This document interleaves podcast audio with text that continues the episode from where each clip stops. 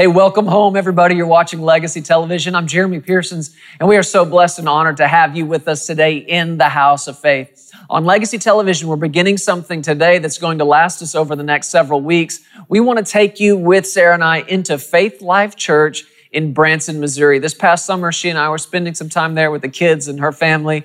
And while we were there, we were invited by Brother Keith and Miss Phyllis Moore to minister on a Friday evening at Faith Life Church there in Branson. And anytime we've been invited into this church family, it's always such a powerful service. And we want to show you the footage from this service. And um, many of you know if you've been watching Legacy Television over the last several weeks, even the last several months, we've been touching on the anointing, what it is to live life under the anointing. This is something so powerful, and I want you to hear this today. I want you to find out what your life would look like when you've been anointed with fresh oil. You're going to be blessed by this, but don't go away because at the end of this broadcast today, I'm going to come back. I've got some amazing, exciting news to share with you and an update of where we are in our buy up and build out project. God has done some amazing things. I can't wait to share them with you. And you talk about the anointing. We are experiencing right now the prospering anointing. That's a real thing. That's in the Word, and I believe before we're done studying this subject, we are going to jump into that together. But I've got an, an exciting, a great report to give you on the Buy Up, Build Out project. So, right now, let's go into Faith Life Church. I want you to enjoy part one of Anointed with Fresh Oil, and I'll be back at the end of this broadcast.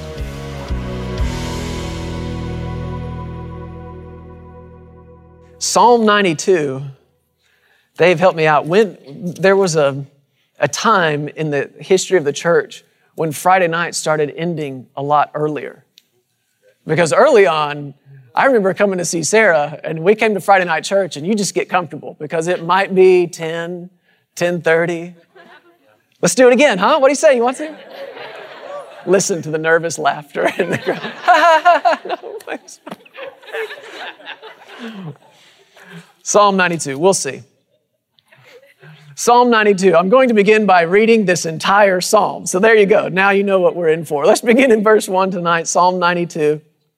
It says this It is a good thing to give thanks to the Lord and to sing praises to your name, O Most High, to declare your loving kindness in the morning. You know, this ought to be the first thing out of your mouth when you get up. To declare your loving kindness in the morning and your faithfulness every night. So there you go. That's how you bookend your day right there. Here's what's coming out of your mouth when you get up. Here's what's coming out of your mouth when you lay down. His loving kindness endures forever and he is faithful. In verse three says, on an instrument of 10 strings, on the lute, on the harp with harmonious sound, for you, Lord, have made me glad through your work. I will triumph in that work, the works of your hands. Verse five, O Lord, how great are your works. Your thoughts are very deep. Now you know where Dave gets it. Verse six, a senseless man does not know, nor does a fool understand this. When the wicked spring up like grass, and when all the workers of iniquity flourish, it is that they may be destroyed forever. Verse 8 says, But you, Lord, are high forevermore. Behold your enemies, O Lord, for behold your enemies shall perish and the workers of iniquity shall be scattered. Verse 10, but my horn you have exalted like a wild ox. I have been anointed with fresh oil. We'll come back to that. Listen to verse 11. He says, My eye has seen my desire on my enemies, my ears hear my desire on the wicked who rise up against me. The righteous shall flourish. Somebody say, flourish. flourish. How do they flourish? They flourish like a palm tree. He will grow like a cedar in Lebanon. Those who are planted in the house of the Lord shall flourish. There it is again.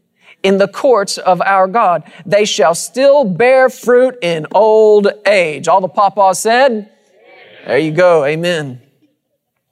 They shall bear fruit in old age. They shall be fresh and flourishing to declare that the Lord is upright. He is my rock, and there is no unrighteousness in him. Don't you love the Word of God? There's just such an anointing on the Word. I mean, you could just stand and read it. This is why you and I are so instructed to be in the Word day after day after day, but just simply because of the anointing that's on it. And in this psalm, he's talking to us and kind of drawing the line between them and us. He talks about in verse six and seven, talks about how the wicked flourish. And that doesn't need to be a discouraging thing to you and to me. And I know sometimes when you look at people and you look at it, uh, how it appears good things are going on in their lives and you scratch your head and you think, I know that guy. And I know that he does not know the God that I know. And yet he's got all the stuff that I'm believing God for. How's that work? I know you've been there. I have been too. But the scripture's clear about it. There is a flourishing of the wicked. Isn't that what he said? He said in verse 7 the wicked spring up like grass when all the workers of iniquity flourish. But notice this it's that they may be destroyed forever. He's comparing how they flourish to how you and I are supposed to be flourishing. And he's drawing this line between us and them. Us being those who know Jesus, being those who are born again, those who live in this covenant exchange with God, and them being those who don't, who aren't. You do realize, right, there's supposed to be a difference. You get that, don't you? Okay, uh, maybe I'm informing you. There's supposed to be a difference between those who know Jesus and those who don't. As a matter of fact, that is the biggest possible difference that could exist between two human beings. The biggest difference that exists between two humans is not skin color. It's not race. It's not gender. It's not where you are from. It's not socioeconomic status. Those things are not the biggest differences that could exist between two humans. The biggest possible difference that could exist between two human beings is one knowing Jesus and one not.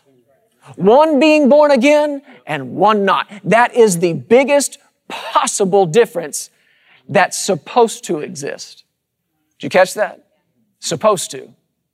It doesn't always, but it is supposed to. There is supposed to be a difference. So if you're feeling strange, good news, you are. That's why you feel this way. You're supposed to feel that way. If you're feeling not normal because of what you believe and the way you live your life and the way you talk and the church you go to, if you're feeling not normal because of all that, congratulations, you're right. You are not normal. But listen to me, normal is broke and sad and sick and depressed and confused. That's normal. And can I see the hands of those who long for abnormality? That's me, that's you. We are, we're different. But you have to watch out over this because you and I start thinking along these lines and we start acknowledging all these differences that we have, and maybe Satan comes along and tries to magnify that and tries to convince you that not only are you different, but you're isolated. He would love for you to believe that you're different and that there's nobody else crazy like you, messed up in the head like you. Yes, you are different, but no, you're not alone. Come on, are you hearing me tonight? Yeah, you're different. We're different, but we are not alone. We're not alone in the way we believe. We are not alone in the way we walk, the way we talk, the way we live our life. We are not alone. I remember one time Sarah and I had been married, I don't know, a year, maybe two. We were living in the first little house that we had, and uh, I had an issue with the Wi Fi, I think. So I picked up the phone to call the internet and phone company, and I got connected to this guy, this technician rep on the other end. And he answered the phone and said, Hello, Mr. Pearsons, how you doing? I said, I'm doing well, how are you? And he said, Oh, I'm living in the victory. I said, Living in the victory? This is the Wi Fi guy. This is the tech that's going to fix my internet problems. This is not another fellow preacher. This is not somebody in the ministry. This is the AT&T Wi-Fi guy. And when I asked him how he was doing, it just came flying out of his mouth, living in the victory. And I said, living in the victory? You sound like a faith man. Oh yeah, absolutely. Well, you know where this conversation went. I have no qualms whatsoever playing the Kenneth Copeland is my pawpaw card. Anybody else got one of those? No? they work. And uh, I, I, said, uh, oh, we got to talk. I was like, I work for a ministry. And, oh, what ministry you work for? Kenneth Copeland Ministries. Are you kidding me? Are you kidding me? Kenneth Copeland. I was like, as a matter of fact, that's my grandfather. Are you kidding me right now? That year, my family or my, the, the ministry had sent out a ministry calendar to all the partners with pictures and quotes and all that. One month, there was a family picture of the Copeland family, and it was on this guy's desk. He's like, I'm looking at you right now. and I just, I, I, you know, got the internet fixed and whatever, but I went away from that thinking, we are so not alone. We are members of a big, growing, global family. So don't put up with that thought for even a second that you're isolated and that nobody else lives like this, talks like this, believes like this. We're a part of a family. We have a name. We are called the household of faith. That's who we are. We're part of the family. And this is what God does. He takes those who are solitary and what's He do? He sets them in a family. The very next statement in that verse is he brings out those who are bound into prosperity. So evidently, your prosperity and mine is dependent upon us living and functioning and being in the family that he set us in. There's supposed to be a difference, amen, between us and them. But he talks about them flourishing and then he compares it in these later verses to how we're supposed to flourish. If they're flourishing like grass, one translation says like weeds. Anybody else familiar with how quickly weeds flourish? You go to bed one day, you wake up, and that was not there yesterday. How quick does grass come up? Huh? Man, I just mowed this stuff and I got to do it again. It's just coming up. It's quick, it's quick, it's quick. But do you remember what Jesus said about grass? What do you say? It's here today and tomorrow it's thrown in the oven. It's out of here. It's trash. It's burned up. He said, Oh, yeah, they're flourishing. They're flourishing like weeds, flourishing like grass. But here's how you and I are supposed to flourish. Verse 12 The righteous, somebody shout, That's me, That's me. shall flourish like a palm tree. That's a little different kind of flourishing than weeds and grass. Now, it may take some more time for this thing to flourish. But when it does, it's not going anywhere. Are you hearing me tonight? There's supposed to be a difference. We flourish like a palm tree. We grow like a cedar in Lebanon. So you've got just in the context of this one psalm, you've got the difference between us and them. You've got this line drawn between us. You've got what it's supposed to look like and how it's supposed to be different. But right here in verse 10, you find out how. Here in verse 10, you see the deciding and determining factor in what makes us different. What does he say? Verse 10? But my horn, that's just a symbol of strength. You could say, My strength you have exalted like a wild ox. I have been anointed with fresh oil. I'm a little stirred up about the anointing. This is what makes us different. This is what we have that, check this out, nobody else does. This right here the anointing. He said, You've exalted my strength. Let me see if I can find this in another translation for you. Listen to it from the uh, Amplified Bible, the classic, it says, But my horn, emblem of excessive strength and stately grace, you have exalted like that of a wild ox. I am anointed with fresh oil. And really, you can see that's what the difference is. That's the difference between grass and a palm tree. That's the difference between weeds and a cedar. Strength. Strength. Grass might be pretty to look at for a minute, but it's not strong. It's not going to hold anything up. It's not going to fortify anything. This is the difference right here strength. This is supposed to be one of those things that makes us us. That's definitive about who we are and how we live. This is the deciding and determining factor right here. Living, ministering, parenting under the anointing. That's what makes us different.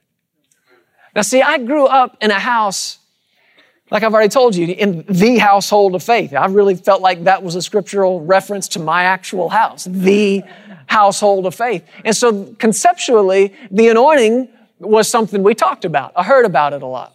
Uh, somewhere, I think in my early teens, Papa started preaching on the anointed one and his anointing, Christ.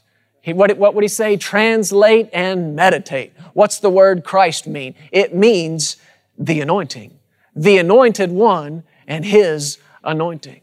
So I was familiar with this concept. We talked about it a lot. We talked about different people and the anointing on them or a service that was anointed or these kinds of things. But just about two or three months ago, it, came, it kept coming back up in my heart again, almost in, in, embodied in the thought that I don't know enough about this. I'm familiar with it some, but I'm going to tell you what really helps you find out what you actually know. You ready? Have kids. Let them start asking you some questions. You find out quick what you know and what you thought you knew. And I'll be honest with you, that has really helped me in ministering. How would I say this to my son who's sitting here tonight with Sarah on the front row? Justice, would you wave at everybody real quick? Stand and wave, son. That's Justice James, eight years old. And it has helped me and helped Sarah to think about these things, particularly things in the Word, how do we say it to them? Because we're raising another generation in the household of faith. And so I just got on this little quest. Lord, teach me about the, the anointing. And I'm still on it. I'm still hungry for it. I'm standing in front of you tonight going, I still don't know what all there is to know about it. But, but the Lord has been faithful. It was so cool. It was just days or weeks after that. Uh, Brother Keith was in Africa and he preached that message, the anointed one. And I was like, oh, thank you, Lord. I appreciate that. Had to send Brother Keith all the way to Africa to answer my prayer, but I'm, I'm happy. Just a, what, a week or two after that, on a Friday night, this has just been a few weeks ago, June 1st. I know that because I was listening to it today. He preached a message in here called Yield to the Anointing. So if you've received anything from that, you're welcome. This is an answer to my prayer. This is an answer to my prayer. But is there anybody else in here tonight that would say, I'm hungry to know more about the anointing? I mean, if this is what makes us different, if this is what determines and draws the line between us and them, we need to know about it the anointing. I want you to look at Luke chapter 4. And while you're looking for Luke 4, let me read something to you out of the book of Isaiah. I know you've heard it before, but listen to it again from chapter 10. Give me just a few minutes to lay some foundation here. I'm excited about where we're headed. Isaiah chapter 10, you're looking for Luke 4. We'll put this on the screen if we can. Isaiah chapter 10, verse 27 says, It shall come to pass in that day that his burden will be taken away from your shoulder and his yoke from your neck, and the yoke will be destroyed because of the anointing oil. So, what is it that lifts the burden? The anointing. What is it that destroys the yoke? It's the anointing. The anointing oil. And what did the psalmist say? You have anointed me with a, what kind of oil? Did you catch that? Fresh. Somebody say it, fresh oil. Anointed with fresh oil. That's what we're calling this tonight. Anointed with fresh oil. And you need that. We need to be freshened up. We need to get fresh, if you understand what I mean by that. You need a freshness in your fellowship with the Lord. You need a freshness in your walk with Him. You need a freshness in your praise, a freshness in your worship. I need a freshness in my preaching. I remember one time as a youth pastor, I decided one night, man, I'm going to pray more than I've ever prayed. I'm going to fast this whole day and I'm going to shut out everything that's a distraction and I'm just going to focus on the service. Focus, focus, focus, focus, focus. And I stood up that night and I preached and it was dry as a bone. It was so boring that I got to the end of that message and I stood back and I literally looked at the teenagers in the room and said, Well, that was boring. I think I kind of stunned them all. I noticed nobody was like, Oh, no, no, it was great. That's good. I think they probably agreed. But you can come there, even as a minister, you can come to that place, and I have more times than I want to admit, where I walk away and I say, Lord, I need something fresh. A fresh oil, a fresh anointing. Anybody else interested in a fresh oil tonight? Anointed with a fresh oil. Listen to what, again, to what the anointing does. It says that the burden will be taken away from your shoulder, the yoke from your neck, and the yoke will be destroyed because of the anointing. This is why Satan hates and is terrified of the anointing. Because it's the only thing that can lift a burden or destroy a yoke. And that's his whole business. He is in the burden building business. This is his line of work. This is his occupation. You've heard of the Better Business Bureau. Well, he's in the better, bigger burden building business. This is who Satan is. This is what he does. And he has worked tirelessly for generation after generation after generation to build the biggest burden, install the chokiest yoke, if you know what I mean by that. This is who he is and what he does. And this is why he's terrified of the anointing because he could work in your life or in somebody else's or in, in generations spanning across a family to build a burden so big and so heavy that they don't even realize they're under it anymore. They just call it living. This is what he does in the lives of people and will work so hard to instill a burden so heavy and a yoke so impossible to destroy and the reason he hates the anointing is because a moment of it can completely lift it and destroy the whole thing. The anointing.